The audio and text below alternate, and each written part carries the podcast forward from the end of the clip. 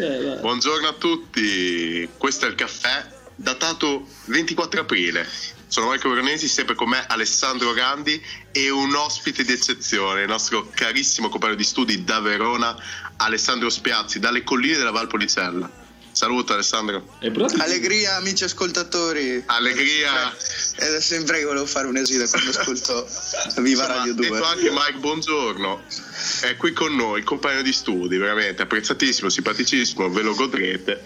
E ora però passo subito la palla ad Alessandro Gandhi che ci racconta un, un, um, um, come potremmo dire, un aneddoto giornalistico che solo lui poteva sapere, lo, lo ricordo, un intellettuale, eh, Alessandro Grandi, nonché sex symbol. E che. De Maroni, Ci tengo, oh. ci tengo a ripeterlo perché è vero, è vero. Voi non immaginate quanta, eh, quante ragazze sono arrivate dopo che ho incominciato la trasmissione con, eh, con Grandi. Sì. Ragazzi, è, è impressionante, è impressionante. Comunque prego Grandi, raccontaci l'aneddoto giornalistico. Finite di dire cagate, come direbbe Giacomino. no, allora, eh, saluto Ale. È un piacere, anche a distanza. Oggi Ale, Ciao, doveva, Ale. oggi Ale doveva portare Repubblica e puntualmente Repubblica ha scioperato. Un colpo al cuore. questo, questo è un golpe nei nostri confronti. Ma no, cosa è successo ieri? Ieri è successa una cosa inaspettata, almeno io non me l'aspettavo. Forse se l'aspettavano loro, ma io non me l'aspettavo. Perché? Ehm, eh, ricordiamo la stampa Repubblica, quindi e con gli inserti e i vari giornali, eh, giornali locali, in particolare l'Espresso, che è l'inserto di Repubblica, diciamo, e, e il secolo XIX, eh, fanno parte di una stessa, eh, di una stessa società, penso, società se non sbaglio, eh, che si chiama appunto Jedi, non con la J ma con la G all'inizio. All'interno del quale fanno parte anche, per esempio, gli Agnelli, che sono gli, gli storici, ehm, di- ehm, eh, come dire, eh, non direttori, non direttori editoriali, però comunque eh, titolari, titolari della stampa, che è appunto il giornale di Torino. Quindi, se- secondo me è una buona idea eh, spiegare un po' la storia dei, dei- dei tre giornali italiani più importanti, perché ricordiamolo, la stampa, Repubblica e il Corriere sono comunque i tre giornali più importanti, insieme al Messaggero, che però il Messaggero è il giornale di Roma perché ha sede storica a Roma e quindi è il giornale più venduto nella capitale, autorevole anch'esso, però eh, diciamo così è al di fuori del, comunque del mondo eh, del nord cui, di, di cui, di cui siamo membri noi tre, o no? Certo, certo. Eh, quindi, allora, eh, io parto, dal, pa- parto dal, dalla- dal racconto sul mio giornale perché appunto io, io prendo sempre la stampa. La stampa è nata nel 1857, ricordiamolo, ha sede a Torino eh, ed, è la ed è il giornale degli, degli industriali. Dei tre è il giornale più, più anziano perché infatti è nato prima addirittura che nascesse il, il Regno d'Italia, se non sbaglio. No, ho sbagliato, ho sbagli- ho sbagli- ho sbagliato data subito. 1867, quindi il Regno d'Italia era eh, stato fondato sei anni prima. E è il giornale di Torino, il giornale del- degli industriali perché? Perché è sempre stato eh, il giornale degli Agnelli o comunque della Fiat o comunque di quel, di quel, di quel mondo lì, insomma, diciamo. Eh, e quindi è un giornale, come, come avevo detto due puntate fa, anche se non mi, non mi si sentiva, è il giornale eh, più magari spoglio di emozioni, però insomma quello più oggettivo, diciamo così, e comunque eh, quindi sicuramente non potete trovare tutto quel buonismo che troviamo adesso sul Corriere, lancia una frecciatina, anche se dopo ne parleremo. eh, No, no, insomma, sì, sì, no, è vero, è vero. però comunque, però comunque un giornale autorevole e eh, fino a oggi, oggi è l'ultima, è l'ultima edizione è l'ultima edizione della stampa con editore eh, Maurizio Molinari perché ieri sera c'è stato uno scambio alla regia e Maurizio Molinari da domani sarà direttore di Repubblica direttore di Repubblica, quindi sarà sostituito a dirigere la stampa da eh, Giannini, che eh, probabilmente conoscete già perché eh, è spesso per esempio dalla Gruber eh, ed è anche direttore di Radio Capital, ricordiamolo. Eh, Massimo Giannini eh, che fino, fino, ad oggi era stato appunto ed, ehm, ed, editorialista, di sta, editorialista, di Repubblica, non direttore, ma editorialista, però comunque eh, adesso passa alla direzione, di, alla, alla direzione della stampa. Parlerei a questo punto di Repubblica perché appunto è collegata anche dal punto di vista economico con la stampa. Repubblica nasce in realtà 100 anni dopo, 110 anni dopo per essere 109 anni dopo per essere eh, più precisi di La Stampa perché è un giornale a differenza di quello che si crede molto giovane, Repubblica è del, mil, è del 1976 eh, 74 nasce, 74, sì, hai ragione. Scusa l'interruzione. No, no, no, hai ragione, meglio. Eh, perché cosa succede? Nel 74, gli anni 70 erano anni abbastanza infuocati eh, in Italia eh, e Eugenio Scalfari decise, decise, di fondare, con l'aiuto per esempio di Giorgio Bocca, questo giornale chiamato appunto La Repubblica, eh, che subito eh, si è andato a collocare tra i giornali più, più, più autorevoli, diciamolo, diciamolo, senza, diciamolo senza, senza tentennamenti. Infine c'è il Corriere della Sera, eh, che è il giornale senza dubbio più importante d'Italia, o comunque, anche solo per il prestigio. Il Corriere della Sera ha ospitato le più grandi firme del giornalismo italiano, è il sogno di tutti, di tutti eh, coloro che, vo- che, vogliono giornali- che, vogliono fare giornalisti è sempre stato il quotidiano più autorevole appunto eh, anche se come, come dice- dicevamo io e Marco l'altro giorno è, adesso ormai c'è un po' di buonismo al Corriere dai. Diciamo che i, i titoli di articoli che mirano un po' a distrarre l'opinione pubblica a farla dirigere un po' su quelle tematiche insomma il 20 aprile magari che trattano di 25 aprile, ecco, a me sinceramente non, in questo momento non importa niente, oppure gli articoli di Beppe Severnini che parlano, che però tu hai aderito correggendomi sull'assessore al welfare, quando ho detto assessore al welfare, tu saresti d'accordo con Severnini che comunque bisogna usare l'italiano, il che può anche andare bene, nel eh, senso va bene. Sì, assolutamente. Una... No, no, va bene, va bene quello che vuoi, però cioè, fare un articolo sul Corriere della Sera eh, di eh, gocciolina al posto di non mi ricordo qual era, qual era la parola inglese secondo me mi sembra una cazzata. All'interno di un'istituzione della Repubblica Italiana non ti chiami assessore al welfare solo per fare il fighetto perché cioè, siamo onesti è quello il motivo. Ti chiami assessore alla salute Vabbè, vabbè, io, è, stato, è, stato, accettato da tutti gli stati europei. Io, io, sarò uno Vuoi la parola welfare? Io sarò uno stronzo, però eh, mi, mi sta sulle balle. Mi sta sulle balle, anche perché, anche perché, dai, scusami, fa il fighetto tutte le volte. Cioè, è, è, è, un, mese, è un mese e mezzo che va in diretta eh, nazionale per dire i dati della Lombardia alla stessa ora di Borelli, quindi quello della protezione civile. Dai, ascolta, ma perché si, si vocifera anche che si voglia buttare in acque più, più ampie. Eh? più ampie politicamente parlando. Sembrano queste le voci. Eh, questa è una, insomma, po- sì, esatto, una polemica un po' così, però. Eh, insomma, questa è la polemica buttata lì. Ritornando alla parola welfare, è usata in tutti gli stati europei, diciamolo. Cioè, non è che sia una parola così estranea.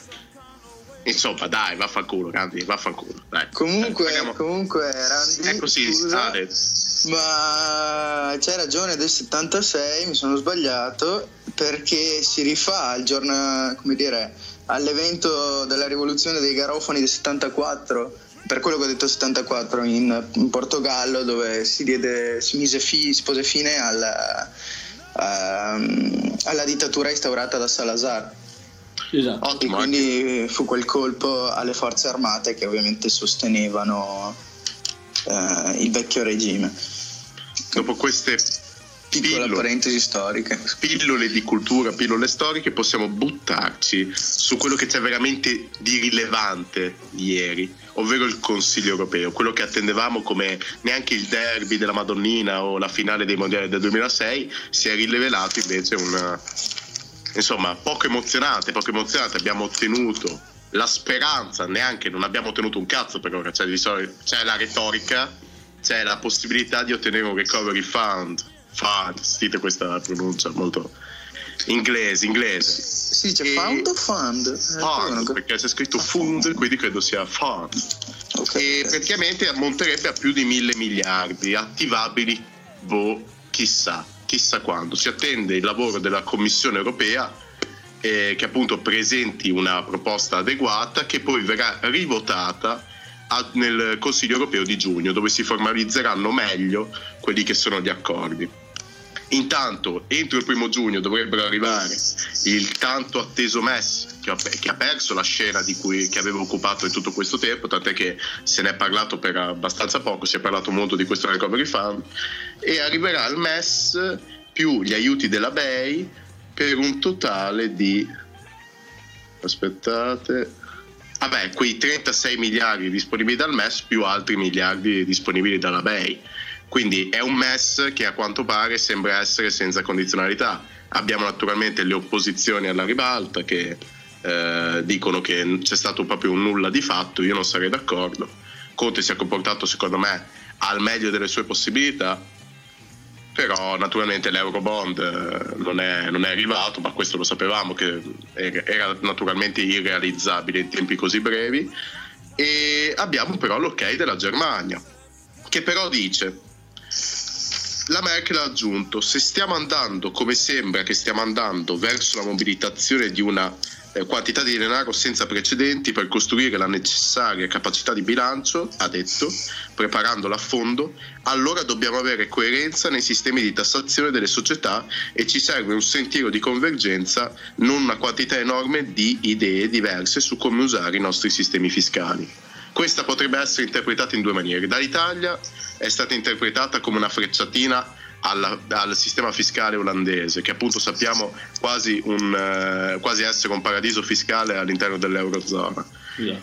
E invece dalla delegazione olandese, sentite qua perché le campane, insomma ognuno deve sentire la propria campana, la delegazione olandese deve avervi letto un messaggio a Italia, Francia o Spagna eh, se chiedono risorse a Berlino, all'AIA, a Vienna a Stoccolma per la propria ricostruzione. Quindi chissà, questa frecciatina, secondo me in effetti era, era poi mirata al, al, al, sistema olandese, che veramente rappresenta un paradiso fiscale all'interno dell'Eurozona. Comunque passo la parola a voi, cosa ne pensate? Ma io leggo anche qui uh, che scrivono ad esempio che rispetto ovviamente alla discussione al Consiglio europeo e a queste promesse diciamo per quanto riguarda i nuovi finanziamenti e eh, gli aiuti che arriveranno, se arriveranno e quando arriveranno non si sa neanche come, leggo che Palazzo Chigi brinda, brinda già al successo, quindi mi sembra come dire di riprendere anche un po' quello che dicevate voi eh, ieri no? eh, durante la trasmissione eh, parlando quindi di questa retorica molto pomposa a cui siamo soliti affidarci con, nei panni di italiani e quindi brindiamo già ancora, ancora prima di dire, aver ottenuto risultati effettivi. E non questo... abbiamo ottenuto niente. Eh, appunto, ancora prima di aver ottenuto qualcosa iniziamo già, appunto, come scrivono qui, a brindare al successo, successo che appunto non si è ancora visto. C'è una promessa di successo, ma Uh, come dire, questa cosa mi fa leggermente incazzare perché sì, uh, non, uh, non, vedo perché buttare le mani avanti ancora prima di aver ottenuto qualcosa, anche perché non sappiamo né le modalità che devono essere definite nei tempi che devono essere definiti sì. e siamo anche incerti diciamo abbastanza non si sa se siano sussidi o prestiti non, non, si sa sì, sì, eh, aiuti non arriva il Consiglio europeo di giugno che discuterà della, della, proposta della Commissione europea non si può dire assolutamente niente. Certo Conte ha ottenuto due cose due cose diciamo. Ha interrotto Charles Michel mentre il Presidente del Consiglio europeo leggeva ai leader la dichiarazione che avrebbe diffuso all'esterno, aggiunge, aggiungiamo che le risorse del Recovery Fund sono urgenti, urgent and needed, quindi urgenti e necessarie. E poi ha aggiunto, ha aggiunto che l'emergenza sanitaria sta diventando emergenza economico-sociale. Ecco, questo è stato l'apporto comunque del Presidente Conte, che naturalmente ora sto ironizzando, non sarà stato solamente questo, però diciamo una vittoria non, non è aspettiamo, magari arriverà la vittoria a giugno e speriamo che entro il primo giugno vengano attivati tutti quei denari dal MES e dalla, eh, dalla BEI, ma immediatamente. Lì si deve lavorare con subito finanziamenti eh, accelerati. Randi, vuoi aggiungere qualcosa? Ma eh, direi che per quanto, eh, per quanto, riguarda quello che diceva Ale, come direbbe, come direbbe il Trappattoni, non dire gatto se non ce l'hai nel sacco. e invece noi abbiamo detto gatto perché champagne. no, cioè, c'è chi dice, cioè, naturalmente tutti si lamentano, c'è l'opposizione che si lamenta, c'è l'opposizione che dice ormai abbiamo firmato un mutuo ipotecario, ecco. anzi aspetta vi riprendo il Twitter della Meloni e di Salvini dice Salvini ha approvato il MES una drammatica ipoteca sul futuro dell'Italia e dei nostri figli. Di tutto il resto come il Recovery Fund si parlerà solo più avanti ma già si delinea una dipendenza perenne da Berlino e Bruxelles. Ovviamente prendiamo queste parole con le pinze spiego il cellulare lo caccio sul letto e diciamo insomma che l'obiettivo non è proprio questo. L'obiettivo non è proprio questo è creare un fondo che possa finanziare tutte le economie. Questo piano, questo piano qui doveva arrivare già prima alla creazione dell'euro, come dicevamo eh, puntate fa, no Randy?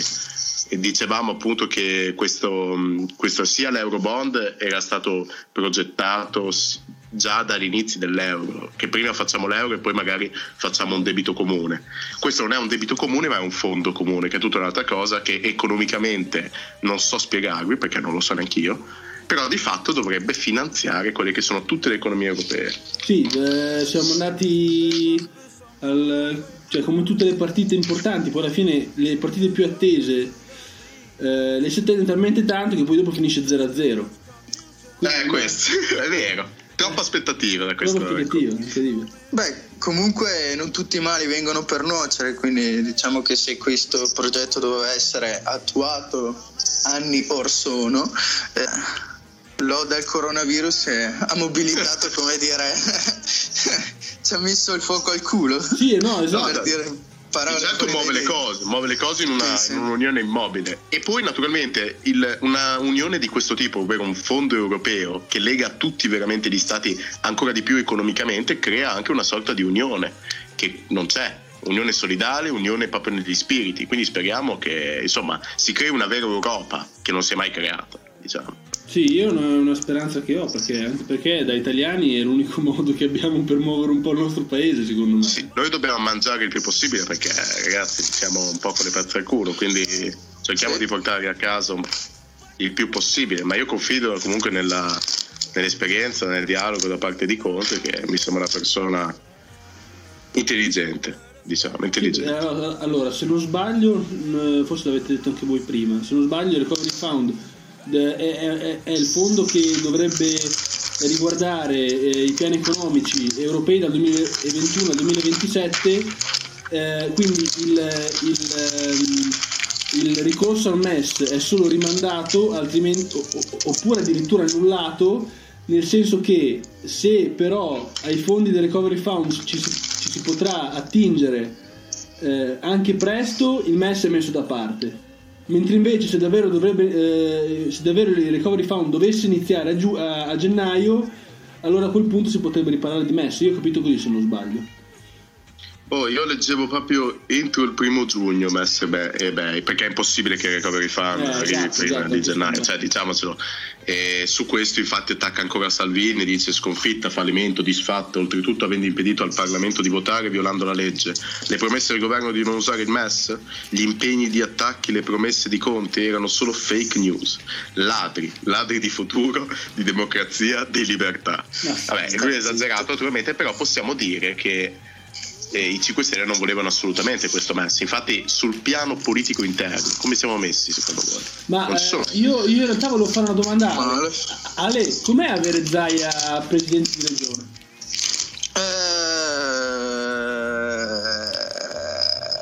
Vabbè, non si è comportato male. Allora, no, no, per carità, non si è comportato male assolutamente. Eh, devo dire la verità, in merito non sono eh, come dire, eh, saturo di informazione. Comunque No, eh, sul fatto che si sia comportato male assolutamente no. C'è chi, eh, come dire, lo, lo, elogia e c'è chi lo idolatra. Eh, ovviamente ha fatto il suo e, e, questo glielo riconosco anche io. Eh, ovvio che certe misure, cioè ad esempio il fatto di promettere anche lì che si aprirà in fretta o puntare tutto su ehm, dire, un'accelerazione della ripresa eh, o di speranze di, di, di potercela cavare così in fretta anche in Veneto, di, quindi di uscire, di ripartire eh, alla normalità non è una mossa astuta. Um, è più politica direi. Anche perché, comunque, anche perché comunque qui la situazione assieme alla Lombardia è abbastanza, o comunque è stata finora abbastanza grave, avendo noi ricevuto negli ospedali, soprattutto a Verona, anche eh, gente che eh, proveniva dalla Lombardia, essendo lì le, come si chiamano, le terapie intensive ormai sature di, di pazienti, di casi. Eh, anche questo eh, trasfughismo di tutti insomma i malati, eh, che questo avrà contribuito. Beh, avete sentito del tipo che si è risvegliato, che era in condizioni disperate, è stato curato, si è risvegliato, fa dove sono? Il tipo di Bergamo, dove sono? A Palermo, come a Palermo? Perché l'avevano portato a Palermo a, a, a ricoverare. Beh, non l'hai visto il del servizio? No, non l'ho visto, mi, sì, mi è sfuggito.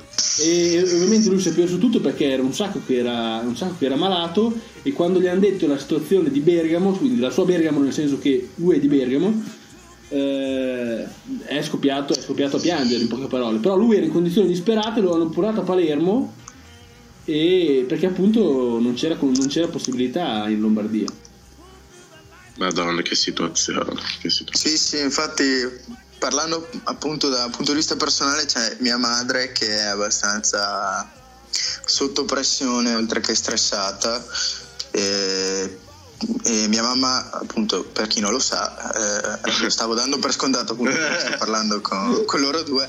Eh, mia mamma lavora nel settore mm, ospedaliero, in particolare per le forniture dei servizi eh, de, del guardaroba, quindi tutto quello che riguarda camici, mascherine, in questo caso, eh, lenzuola pulite, eh, la lavanderia delle lenzuola sporche, federe, eccetera.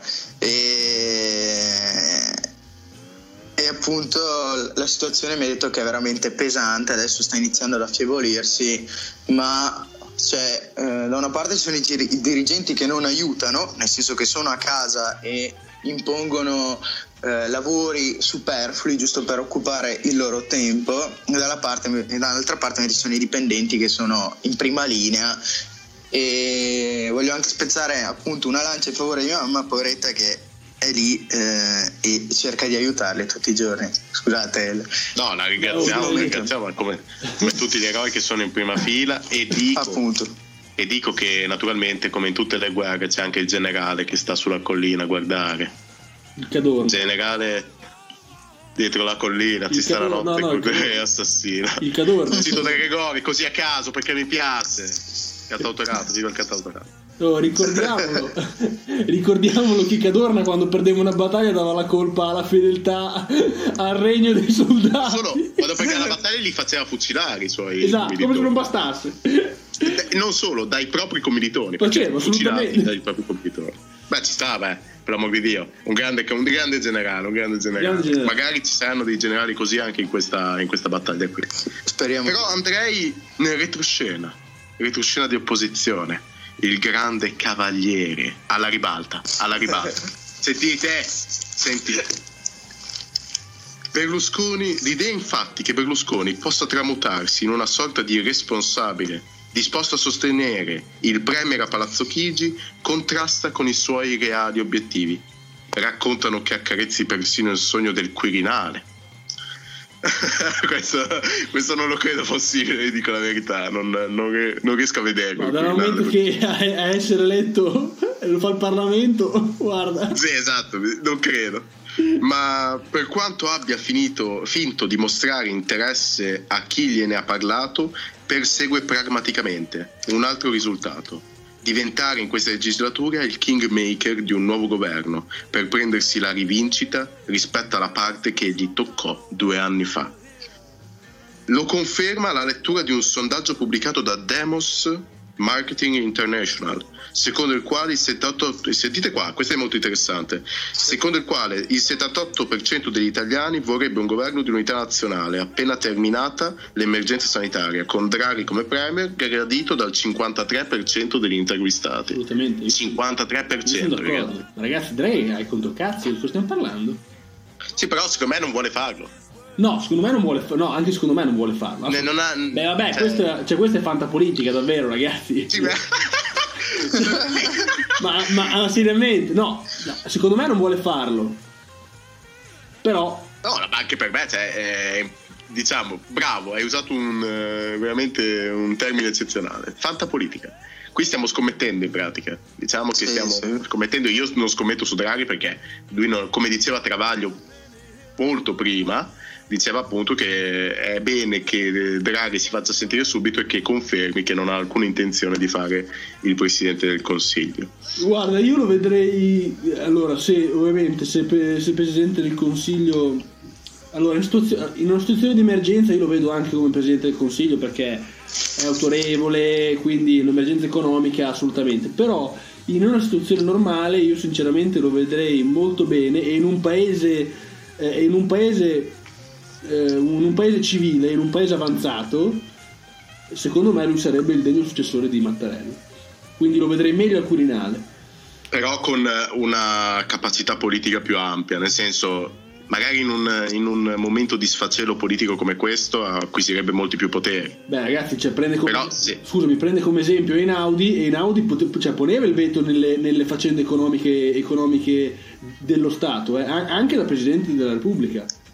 Però sì, non è sempre possibile, come abbiamo, come sempre- abbiamo studiato. Magari questo è il momento. Però, però la storia ci racconta di presidenti un po' più, un po' più ehm, come si- lassivi ed altri invece che, che- che mettevano le mani all'interno del... Come il picconatore, come il picconatore, con la K. Così, così con la K.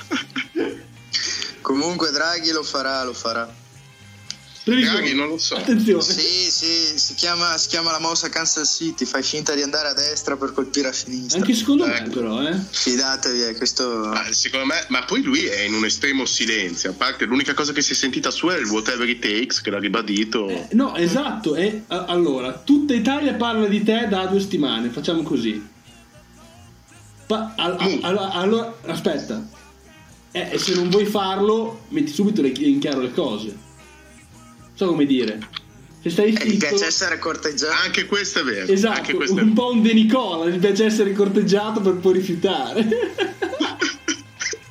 Se la dovete capire usare. che qua la politica, almeno da noi tre, è guardata come una sorta di seduzione. Nel senso, siamo sedotti e seduciamo. E loro stanno seducendo. in Beh, cioè, allora, allora, allora- allora vi, vi racconto la storia di De Nicola. Ecco, eh. Cioè, stringendo, stringendo che Sì, parliamo. esatto, stringendo. De Nicola, il primo presidente della Repubblica, il primo presidente della Repubblica prima della Costituzione, quindi pro tempore. E perché fu scelto? Fu scelto perché De Nicola eh, era capace di non decidere mai, tant'è che una volta in Parlamento, non mi ricordo quale parlamentare, gli disse, gli disse Presidente, decida di, decida di decidere se, se accettare o non accettare per farvi capire il tipo. Perché De Nicola, come direbbe Montanelli, era uno di quelle persone che gli piaceva che gli, face- che gli fossero offerte le cose per poterle rifiutare. Non so, per esempio, andava a teatro, andava a teatro, se uno, gli- se uno si alzava per offrirgli il posto, lui lo, lo rimetteva subito a sedere, perché non... Se però uno non si alzava per offrirgli il posto, lui si metteva là in un angolo con il broncio. Questo è il personaggio, cioè la politica è un po' così, ragazzi, tutta deduzione. Ma sì, tutta, tutta mm, seduzione. È sangue merda, ripeto, sangue merda. È una figa col ciclo.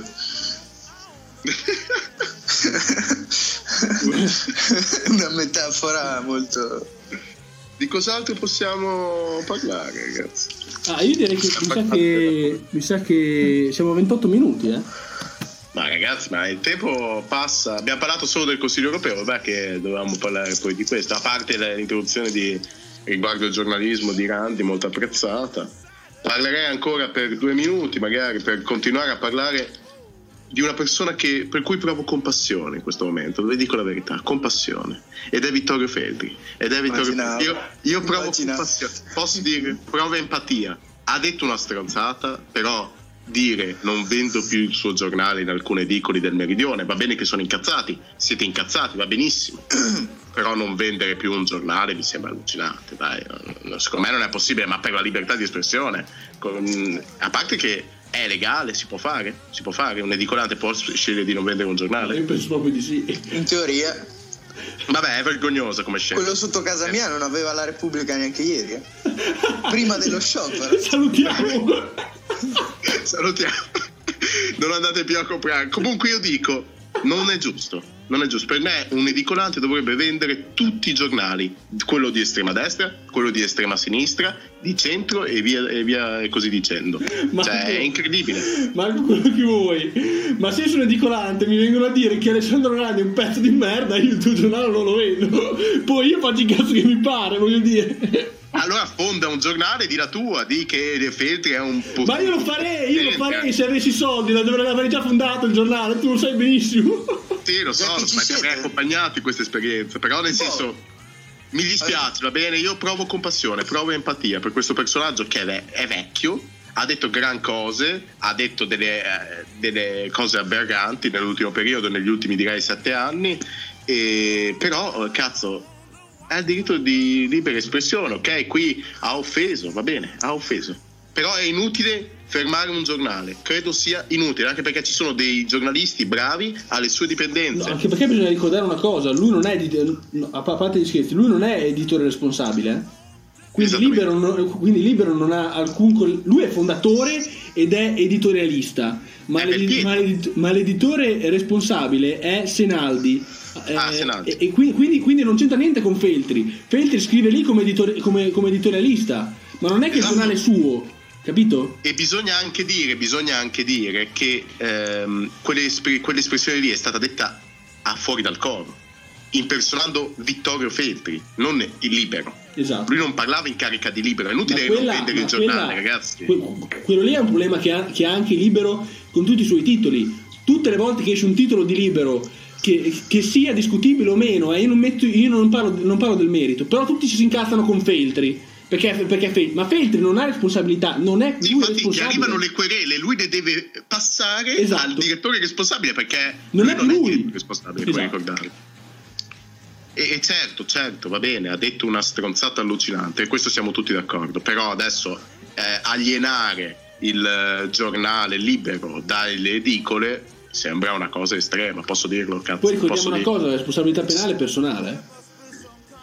Sì. Esattamente, esatto, non è diffusa come per questo non si deve accusare libero di certo fanno dei titoli orrendi, va bene, oggi ho letto il titolo di oggi, lo leggevo a una rassegna stampa, era che fumare secondo uno studio francese, però non l'hanno, non l'hanno premesso secondo uno studio francese, fumare diminuisce dell'80% la possibilità di essere infettati da coronavirus, grazie alle proprietà della nicotina. Ora, eh, la gente si è incazzata ancora di più, continua libero a marciare sopra questa cosa. eh, cosa dobbiamo dire? Questa è falsa informazione. Hanno preso uno studio francese, poi certo nel titolo mettono fumare fa bene. Questo non è molto eticamente corretto, però sappiamo che è un quotidiano libertino, ragazzi, lo sappiamo. È inutile smetterlo di vendere, semmai le persone possono scegliere di non comprarlo più, possono scegliere di non comprarlo più e basta. Si continua però a tenere in edicola. Sì, sì, sono d'accordo. Cioè, Eh, non, me non- esiste, non esiste. Poi non so adesso non quali inchieste si apriranno contro Feltri, tutte le inchieste di questo mondo, ha detto cose pese, se le merita, ha tutta la responsabilità di questo, Comunque ma non ragazzi, suo io, io non so, non so, forse non ci ha pensato e chiudo perché davvero siamo a tre, tre minuti. Secondo me, io, io- io se fossi in Senaldi e in Feltri registrerei il giornale come satirico. Perché non lo fanno? Ma perché perdono, secondo me, una fetta di pubblico? Non lo so. Eh, bella domanda. Bella Cioè, domanda. Anche, anche perché, dai, se, se sai che è un giornale satirico, eh, quelli francesi famosi sono molto peggio, dai. que- quelli davvero hanno, ha- hanno dei titoli che insultano, non, ehm, non eh, intendono l'insulto, ma insultano davvero. Quindi No, no, direi sì, che- sì, cioè, scusa, cioè, Non ti sento più bene, scusami. Charlie Hebdo, mi, mi senti? Sì, adesso ti sento, scusa. Ok, no, dicevo che Charlie Hebdo, esattamente come hai detto tu, cioè, è satira pesantissima, quasi black humor. Quindi, nel senso, eh, hai ragione, si dovrebbe registrare come tale, perché comunque, secondo me, lui ha deciso di fare questo tipo di informazione, non Feltri lui, però il giornale libero ha scelto di fare questo tipo di informazione pesante, eh, però la, la, la, la, riconosce comunque come informazione, non satira, anche perché vengono trattati alle volte anche, come tutti i quotidiani, argomenti seri. Poi certo, si confina, mi ricordo il titolo Bastardi Islamici, cioè sono cose, è un giornale pesante, è un giornale veramente pesante. Io infatti non lo compro, non lo comprerei mai. Beh, comunque Charlie Hebdo diciamo che eh, si è spinto anche ben oltre il black humor. Esatto. Eh, mi ricordo il, quando è successo il terremoto. Matrice. Eh, appunto, lì hanno veramente esagerato, cioè hanno toccato il fondo. Un conto, è, però... cioè, un conto è fare una vignetta satirica, un conto è fare un titolo satirico e un conto è proprio prendere di mira chi poveretto eh, per sfiga perché alla fine nel terremoto non è che può, può essere imputabile a qualcuno. Eh, c'è rimasto completamente vittima e questo non l'ho trovato assolutamente giusto No, sì, però nessuno è andato ad indagare, nessuno è andato ad accusare perché naturalmente quella i confini alla satira, ma ecco, però mi fermo qui che Randy mi sta guardando in modo serioso, non vorrei che mi attaccasse virtualmente da un momento all'altro. E... Chiudiamo, chiudiamo, la puntata e ringrazio Alessandro, grazie mille per essere stato con noi. Grazie Ale. a voi di avermi ospitato. E Ale ovviamente è ospite speciale, quindi potrà venire quando ci pare, perché era lui, lui era bere il caffè con noi tutte le volte. Esatto, è lui il terzo nostro amico con sempre il caffè in mano, abbiamo sempre parlato di tutte, di tutte cose, di tutte cose, come si direbbe giù. E noi e... ci vediamo venerdì, ci vediamo lunedì. Ci vediamo lunedì. Buon weekend. Ciao ragazzi. Buon weekend. Ciao ragazzi.